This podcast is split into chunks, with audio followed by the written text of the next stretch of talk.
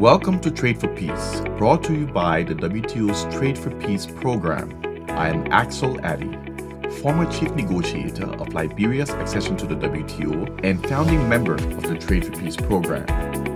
Trade for Peace is a 30 minute podcast in conversation with Trade for Peace champions, the global policymakers, entrepreneurs, and innovators committed to promoting trade as a key ingredient for lasting peace.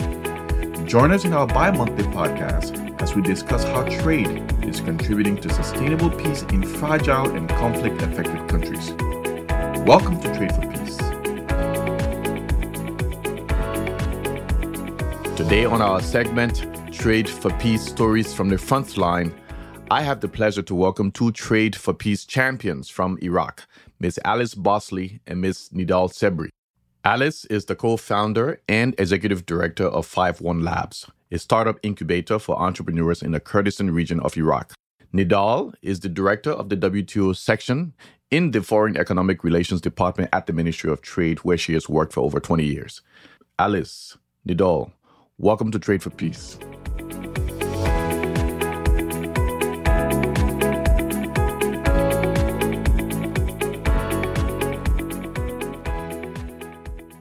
Alice, you're a long way from home in the US, working in an area known for challenges of insecurity. I'm sure our listeners would like to know why Iraq? Not only Iraq, but specifically the Kurdistan region of Iraq, the KRI. What inspired you to want to make a difference in this region in Iraq? Thank you so much. And thank you for having me on this amazing podcast. I'm really excited to be here with you and Nidhal. As you mentioned in the introduction, my name is Alice Bosley. And you're right, I, I am American. I'm originally from Philadelphia. But I actually was lucky, I would say, when I was growing up because my family moved to Saudi Arabia when I was eight years old. And so I fell in love with the Middle East, with the whole region. So when I ended up going to university, I studied international relations and especially Arabic in the Middle East and tried to get back to the region as soon as I could. So in 2012, a couple of years after I graduated from university, I had the opportunity to apply to a job at the American University in Iraq. And I had never been to Iraq before, but I looked up pictures of Sulaimani and it looked beautiful. And so I decided to, to take the chance and, and go to this new place. And 2012 in the Kurdistan region was an extremely, I would say, hopeful year the economy was growing. It was before the drop in oil prices, it was before ISIS. And working at a university, especially during that time, was extremely just energetic and exciting. You know, you're surrounded every day by young people from across Iraq who have all of these hopes and dreams, are so talented, so full of life. And I just fell in love with Iraq and with the Kurdistan region of Iraq and haven't been able to really leave ever since. So that was 2012. I ended up after a couple of years actually leaving to work in the United Nations. My dream job was always to work in humanitarian innovation, to think about conflict and people who have been displaced by conflict in kind of new ways. And the Innovation Office in Geneva tried to bring in new products and technologies and partnerships to serve people who have been displaced. And so there we kind of started an internal incubator in the United Nations to help UN colleagues come up with new ideas to solve challenges that they saw in field offices all over the world in refugee camps. And it was really exciting work. But after a little while, I kind of started asking, you know, this is great. We're running this incubator for United Nations colleagues, but why aren't we doing this for the innovators in the actual refugee camps? You know, these people that we've been meeting who have incredible stories and really kind of have this need for for the support. And my office said that they kind of weren't able to create a program to support refugee entrepreneurs. And so i said okay i'll i'll leave and i'll go do it myself. I ended up leaving the united nations and going to graduate school and meeting my co-founder with the goal of, of starting Five One Labs. And we decided kind of based on all of the amazing experiences that we had had in the Kurdistan region of Iraq that that would be where we first launched the organization. What was one of your first startup projects that you worked on? That's a great question. So we launched our first incubator in 2017 with seven startups, actually. So it was seven entrepreneurs from across Iraq. We had people from Basra and we had Baghdad and Mosul and all, I mean, just really diverse, amazing entrepreneurs. And one of the entrepreneurs was this amazing woman who had been displaced four times during her life because of various conflicts across Iraq. And she wanted to launch a business called Tech Teams, which is a business to teach young kids across Iraq how to code. And she she had this dream, this goal that teaching young people in Iraq how to code will help them be competitive on an international level and allow them to access these amazing jobs in their future. And yeah, so working with her and the others, you know, we had software development businesses, we had fashion businesses, it was really diverse. And I think working with them, it was just the best experience. That is quite a fascinating story, uh, Alice. Uh, thank you for your work you do in uh, Iraq. Now, over to you, Nidhal. You have committed 20 years of your career to Iraq's quest to join the WTO, working in several capacities in the WTO division at the Ministry of Trade.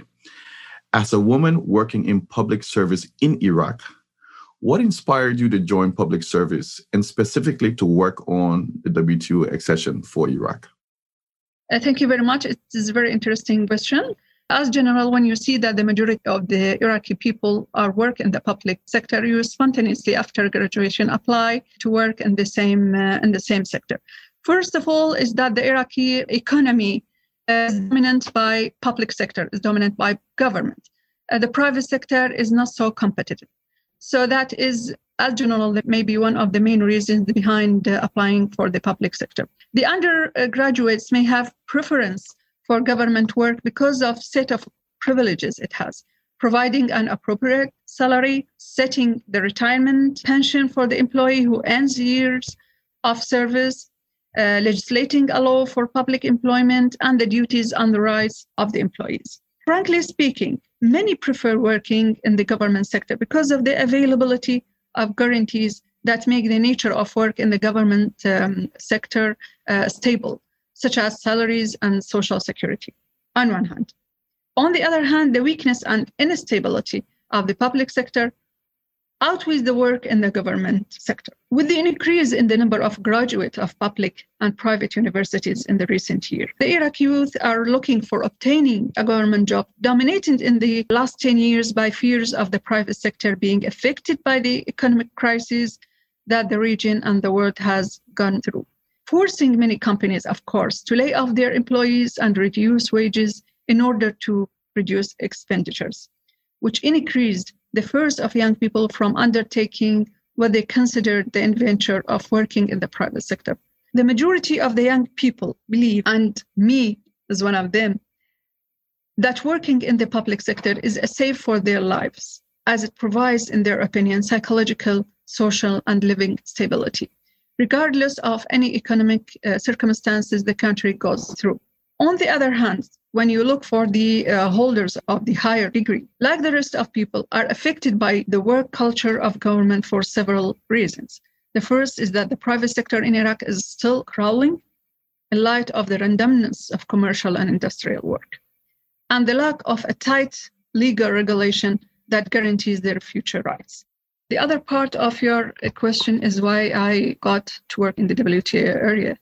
Frankly speaking, it uh, underwent by accident because when I moved to another department in the ministry, and that is the Foreign Economic Relations uh, department, they were looking for the qualified persons to work in the WTO section, especially that WTO section had been recently established.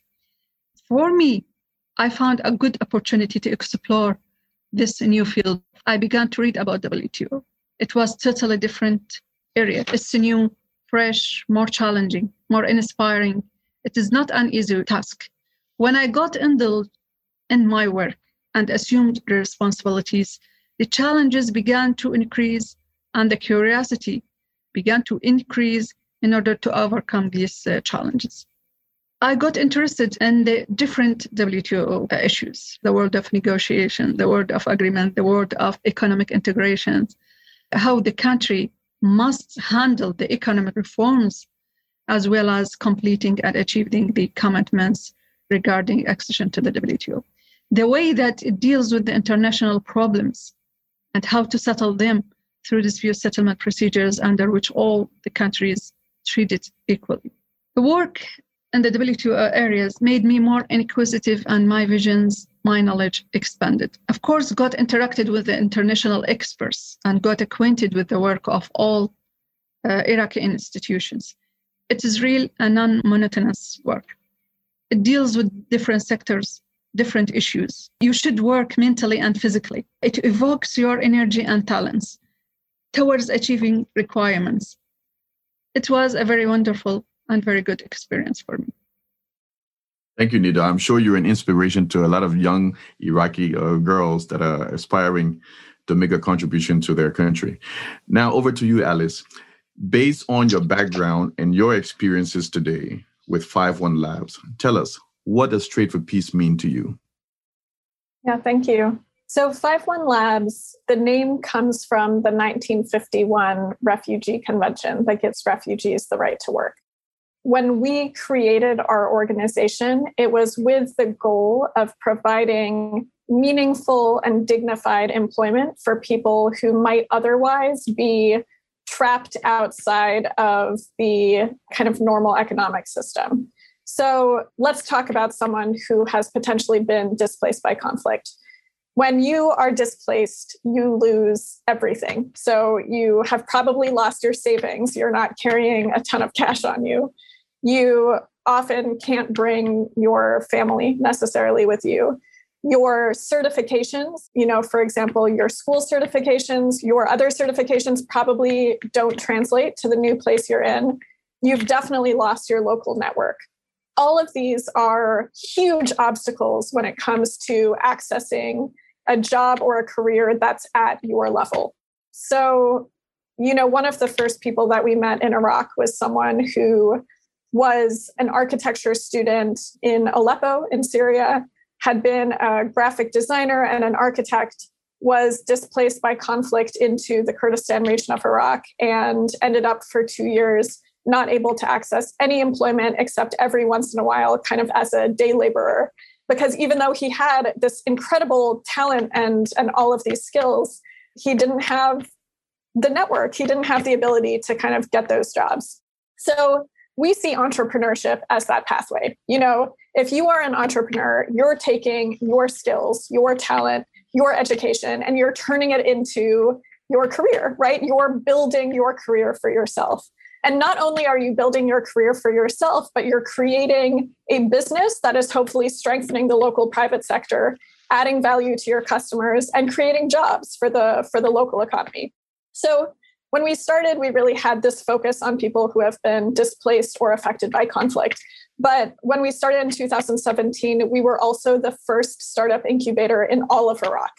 And part of our mission is to serve also amazing local entrepreneurs. And as Nidhal mentioned, the public sector in Iraq is much stronger than the private sector. And what that means is it's, it's really hard for young people in Iraq to find jobs, especially meaningful jobs if you can't get into the public sector, I mean, young people in Iraq are so highly educated. I mean, these are incredibly talented people, and finding a meaningful job is so challenging. And so, over the past five years, you've seen the interest in entrepreneurship just greatly expand, where young people realize, like, I can build my own pathway. I don't have to wait for the government to employ me. I don't have to try to find a job that's not going to pay me enough. I can I can create it for myself. So I think when I think of the idea of trade for peace, it's about meaningful employment that allows people opportunities. You don't have to worry about feeding your family. You don't have to get potentially involved with an armed group or corruption in order to get money because you're able to create your own job or find a job that works for you. You're able to have kind of wages. You're able to support your economy and your family. And so I think economic inclusion of everyone, you know, young people that can't find jobs, young people who have been displaced. For us, that's what makes us tick. That's what we are very passionate and excited about. And so we do that in a couple of ways. I think our, our startup incubator program is this three month long program all you have to come with is an idea. And with that idea, we'll give you business skills, we'll give you training on kind of innovation and management. We'll link you with mentors from all over the world. We have co working spaces so you can have free office space to build your business. And over the course of three months, we basically help you build out your business idea so that you're ready to launch at the end of the three months. And then on a competitive basis, we provide seed funding so that people can actually develop their businesses. But then also, you know, there are, I think, a lot of needs in the um, entrepreneurial ecosystem in Iraq. So we also specifically serve amazing female founders who are running businesses but are reaching obstacles in, in kind of growing their businesses. And we've started working on investment as well to make sure that if you launch a business, you know, I think Nidhal mentioned that the the infrastructure in the private sector is quite weak. And, and one part of that is the financing for businesses. And so we've also started working on really improving access to finance for startups. So for us, I think all of this, we see this as opening up more opportunities for people who otherwise wouldn't have any. Absolutely interesting. Over to you, Nidhal. What does trade for peace mean to you? It means a lot because we are thirst for the peace in, in, in, in my country. So we have to follow every possible way in order to attain this uh, this security and this uh, this social peace and security in my country. First of all, let's see what peace means. Peace is the opposite of conflict and uh, a feeling of freedom from fear of violence. Everybody knows that there is some sort of, uh, of peace. We have the social peace and we have the economic peace. Uh, in my opinion, that the drivers of any armed conflict, for example, is sometimes due to economic uh, conditions. For example, the low income, the slow growth, and especially severe economic downturns. From my experience in working in WTO affairs and uh, through all my career, we have to focus first of all on the WTO principles and norms and its relation to create peace, which was embodied by this platform, the Trade for Peace initiative, that WTO already uh, undertaken to facilitate the integration of fragile and post-conflict uh, countries. We believe all that confidence among countries is the key to avoiding debates. When governments are confident that others will not raise their trade barriers, they will not be tempted to do the same uh, they will also be in a much better frame of mind in order to cooperate with each other. The WTO trading system plays a vital role in creating and reinforcing that uh, confidence. Countries in the 1930s competed to raise trade barriers, and in order to protect the domestic uh, producers. This, of course, worsened the Great Depression and eventually played a part in the outbreak of the Second World War. Afterwards, the GATT creation, together with the IMF and together with the World Bank, helped in avoiding the repeat of pre-war trade tensions among among these um, countries. And the second one is the, that most of the dispute dispute settlement issues, especially the economic ones, ended with wars and conflicts for most of the countries, especially those who are not WTO members. The WTO uh, dispute settlement mechanism ensures equal rights and transparent procedures for all the disputed uh, countries. The other important thing is that the international trade brings individuals and various entities together through the motivation of uh, doing business interaction between all these stakeholders. Some of the fragile and conflict affected countries are aspiring from this initiative to use trade and economic integration with the international economy as a tool for building their nations, creating greater stability, and giving them more of an opportunity to sustain uh, peace. Uh, they are well aware of their special capacity constraints and institutional uh, challenges, uh, of course. The other thing that uh, the one of the most important and instrumental tools for creating peace through the importance of the creation of the rule-based multilateral trading system to enhance uh, the integration of most of the uh, of the countries. The multilateral trading system is one of the solutions for these countries which had paid a high price because of the wars. The accession to the WTO creates the suitable environment for these war-distracted countries with fragile economies to be integrated into the world economy. We have to use the enthusiasm of the WTO membership as a peace building instrument. Thank you for your insights, uh, Nidhal. You are listening to Trade for Peace, brought to you by the WTO's Trade for Peace program. We will be right back after a short break.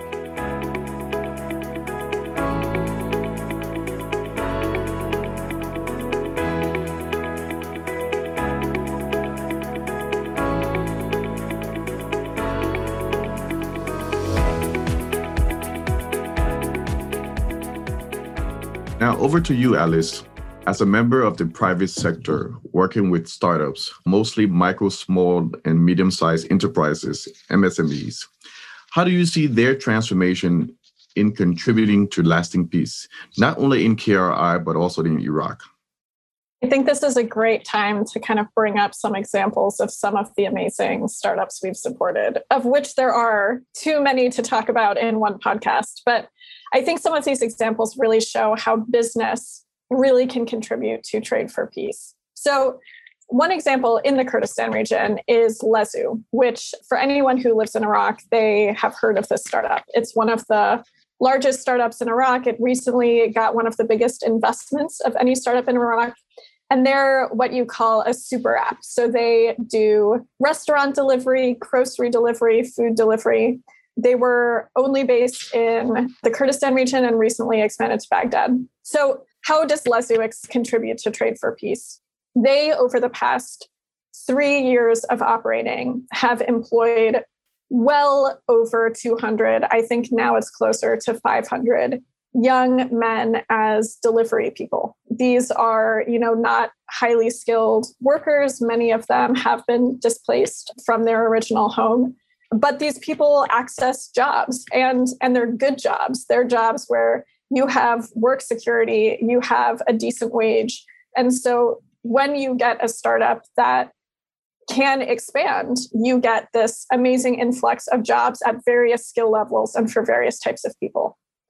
Another example is an amazing startup that recently went through one of our startup incubator programs named Mosul Solar. Mosul Solar, the, the name kind of tells you what they do, but it's a startup based in Mosul which installs uh, solar systems, solar panels to houses as well as to business complexes, and does kind of consulting and services and, and repairs for these solar panels.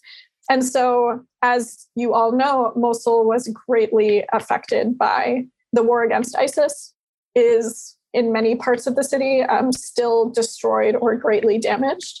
And so Mosul Solar is bringing much needed electricity to residents of the city in a city where electricity does not always work. And then there are the types of businesses that are supporting the new generation in Iraq and providing them with the necessary skills to compete on an international level and to, to succeed in their lives. So, one example of this is IoT Kids, which is an amazing company based in Baghdad. They teach robotics and technology skill through online learning all across federal Iraq and soon to be expanded to the Kurdistan region and across the Middle East. And IoT Kids basically says it doesn't matter whether you're born in the US, in the Silicon Valley, or in Baghdad or, or Basra or anywhere, you should have access to incredible technology skills and you should be able to learn how to build robots, you know, at a, at a young age you know, we have art galleries and art classes that are launched by um, Syrian refugees. We have FAM Academy, which does marriage counseling and psychological support for newly married couples who are working through what it means to be married. I think when I look at the private sector, and especially small and growing enterprises in Iraq, what I see are innovators filling very real needs that are often not able to be filled by the public sector because there are so many public sector challenges in Iraq. There are so many challenges for the government to face. And so the private sector can really fill in these gaps to provide excellent support for, for consumers and to really modernize and disrupt the economy in Iraq in a way that really strengthens the private sector.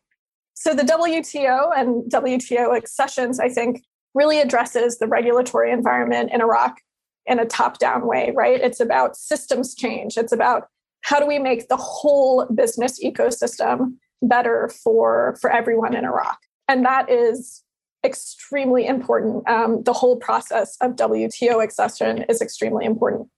And I think from the Five One Lab side, I'm kind of at the opposite end from Nidhal because we work at the very ground level with innovators who are creating bottom up solutions, basically saying, you know, while we wait for these system level solutions to come, how do we really change what's happening in Iraq now in order to better serve the community here? Thank you, Alice. And yes, indeed, uh, system solutions do take time, but it is good that we have a government official with us today. And so I would like to turn it over to you, Nidhal. Could you uh, highlight some of the programs the Ministry of Trade is working on to tackle some of the challenges faced by the private sector in Iraq? as uh, Alice said, there is a lot of challenges that face the, the Iraq private sector in Iraq, and there will be um, a slow solution for the improvement of the private sector participation in uh, and to take uh, the real role in, in, in the dynamics of the of the country. I want to highlight some of the important challenges that are faced by the private sector because, first of all, the security situation and being a post-conflict, and Iraq was a conflicted area for about 40 years the security situation, the shortages of the skillful employment in the, in the private sector and institutions, the shortages of financial aids that can promote the work or promote the activities of the private sector's uh, institutions, the bureaucracy here. The most important thing, from my opinion and from my experience uh, in my career, is the lack of sound visions for policies and strategies that support private sector and regulate this um, vital sector. The other important thing, which is very negative in Iraq, is that is the free process of importing because now Iraq is considered a net importer country. And that, of course, affected negatively on the on the role of the private sector, on the activities of the private sector. Besides, the other uh, important thing is the lack of adequate infrastructure. Because we, if you have an institutional um, uh, bad or a lack of adequate uh, institutional capacity to absorb the activity of the private sector. This will negatively uh, impact the private sector role in Iraq. This solution for Iraq, in order for the government to adopt uh, and to make the private sector take its uh, leading role and partnering the government and the public uh, sector, is by maintaining diversification. Because we want to apply and we hope to apply free market mechanisms the free market mechanism and that the partnership of the Iraqi private sector with the public sector is one of the vital issues and one of the vital mechanisms that uh, the free market adopt. It's particularly important for us and for my country that trade policy take into account the need for appropriate balance between national policy priorities and international disciplines and commitments. The success of any trade policy reform would call for a transparent participation of public and private sector institutions. Experiences in other regions of the world demonstrated that such a contribution had a major positive impact on economical and political uh, reforms. The governments and the private sector institutions should work hand in hand in the implementation of economic and trade policy reforms and diversification. As you know, that the structure of the Iraqi economy is characterized by the dominance of the public uh, sector. The organization of the private sector and the necessary wide participation of the private sector on a continued basis with the activities of the public sectors to allow them to have full access to all facilities and benefits and also creating public uh, private uh, partnership uh, strategies that is one of the solution in order to facilitate the private sector participation in implementing the, the institutional projects. For example the most important thing now arise is the how the government can support and can subsidize the SMEs because it's very vital nowadays. And we have uh, witnessed that uh, many of the international organizations have supported this vital sector in order to arise because we have human resources and because we have smart people in order to uh, make all the necessary arrangements to support micro, small, and medium-sized enterprises. The government of course, should provide individualized business development services to SMEs to boost their access to different markets and attract new private sector investment opportunities and should support businesses in Iraq with access to capital investment and business development services to improve level competitiveness and grow their revenues and create jobs because it's positively affected and elevated the high the high percentage of the, the disemployment. It is very important because to attract the uh, employment and to, to attract the human resources. Are you aware of any specific program uh, at the Ministry of Trade that is working with the MSMEs currently? Currently, from WTO perspective, we have uh, identified uh, and we have developed uh, a project uh, with the ITC, International Trade Center, to promote the agri-food sector. I discussed with the ITC expert for about one year and a half how to uh, conduct the economic, the necessary economic reforms. They compromises their work with the Savvy project that is was funded by the EU, and uh, we have discussed deeply on this issue and how to gather all the stakeholders that is interested in promoting the agri-food because we have we have uh, some vital products that needs to develop in this area. For example, we have excessive uh, production in poultry, in tomatoes, in date palms.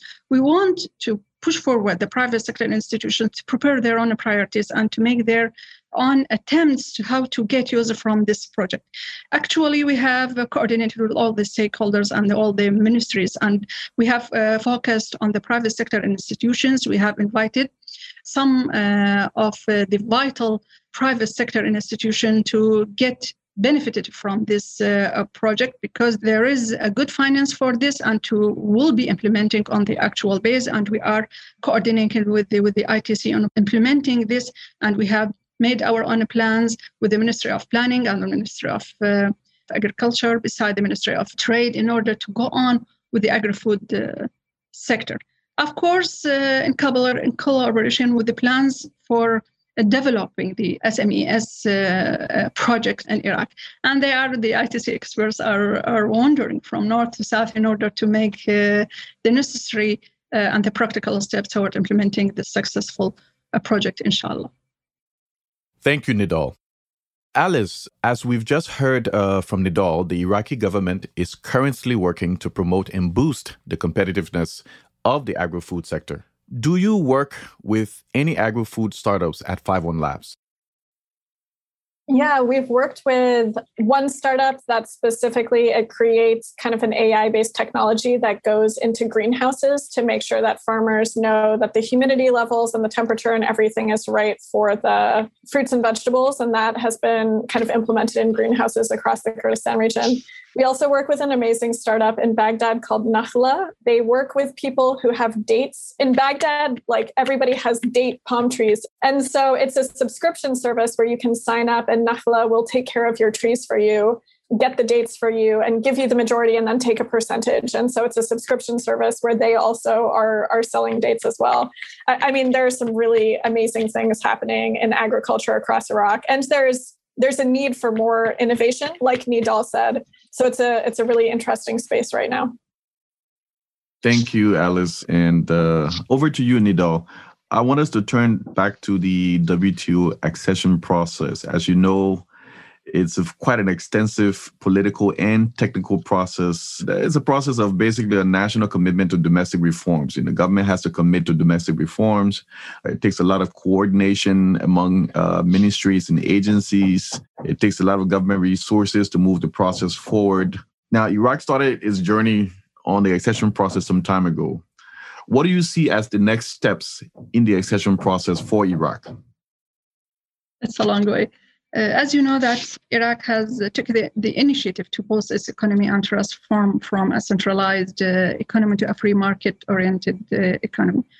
Iraq suffered a long time and in the past from isolation from the, the, the world. So in 2030, Iraq decided to embark on the journey of the WTO accession and applied in uh, 2004. At the same year, uh, it gained um, the observer status in the, in the WTO and then afterwards, the Ministry of Trade established the national committee that will uh, responsible, uh, which compromises representative from different ministries and from high level representative from different institutions and stakeholders in Iraq, and even with the partnership of the private sector institution to uh, fulfill all the obligations, fulfill all the requirements, and complete the technical files that's required for the accession. Actually, in 2007 and 2008, there were two official meetings with the Working Party in, uh, in Geneva. I think acceding to the WTO poses for Iraq poses both challenges and opportunities. I think it is a process of balancing between rights and obligations. It's not only a process of achieving technical files, how to negotiate to access to their foreign markets. It is um, a matter how to compete It's a matter how to prepare a competitive uh, infrastructure, how to develop your infrastructure and your institution in order to, to make a competitive product and to uh, supply uh, competitive uh, services. I think the importance of the creation of the rule-based multilateral trading system to enhance the integration. The multilateral trading system is one of the solutions for Iraq, who had paid a high price uh, because of the wars. The accession to the WTO creates the suitable environment for uh, us. We have to use the enthusiasm for of the WTO membership as a peace building instrument. Now we are working with all the ministries and with all the agencies in order to make all the necessary economic reform side completing the technical files. We are working on diversification uh, issues. We are working on regulate our legislation, uh, uh, legislative action plan. We are working with the other ministries in order to regulate their websites, to translate their websites, to translate, to issue the relative laws and legislation that affect the goods and services. Uh, we are working with the, for example, with the Supreme Council office in order to create an English database or an English uh, legal platform.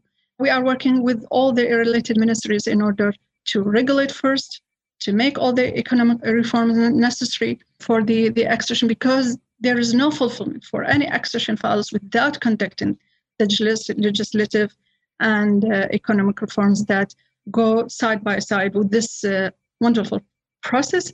We are working uh, together in order to, to fulfill all this obligation. It, it will take time because there is so much efforts to do. There is so much uh, complicated issues uh, to, to fulfill. Uh, my job now is concentrated to regulate our legislation because it is the launch that you are going to fulfill all the other issues. Once you have regulated over all the infrastructure framework and legislative framework, you can go with implementing all the necessary uh, reforms and to, to, implement all the technical files that's required for the accessions. Of course, the expected outcomes are geared to improve the trade policy and reforms conducive to meaningful and inclusive economic transition and facilitate the positive regional and global integration. Will you be having a working party this year? Uh, uh, it depends. it depends. Thank you, Nidhal. So we're at the end of this episode, and I would like to start with you, Alice. In one word, what does Trade for Peace mean to you? Opportunity. And to you, Nidhal? Prosperity. Thank you both for your work as champions of Trade for Peace. You have been listening to Trade for Peace, brought to you by the WTO's Trade for Peace program subscribe, and leave a review on Apple Podcast or Google Podcast. For more episodes, visit us at www.tradeforpeace.podbean.com. Be sure to tune in every other week for new episodes. Thanks for listening to Trade for Peace.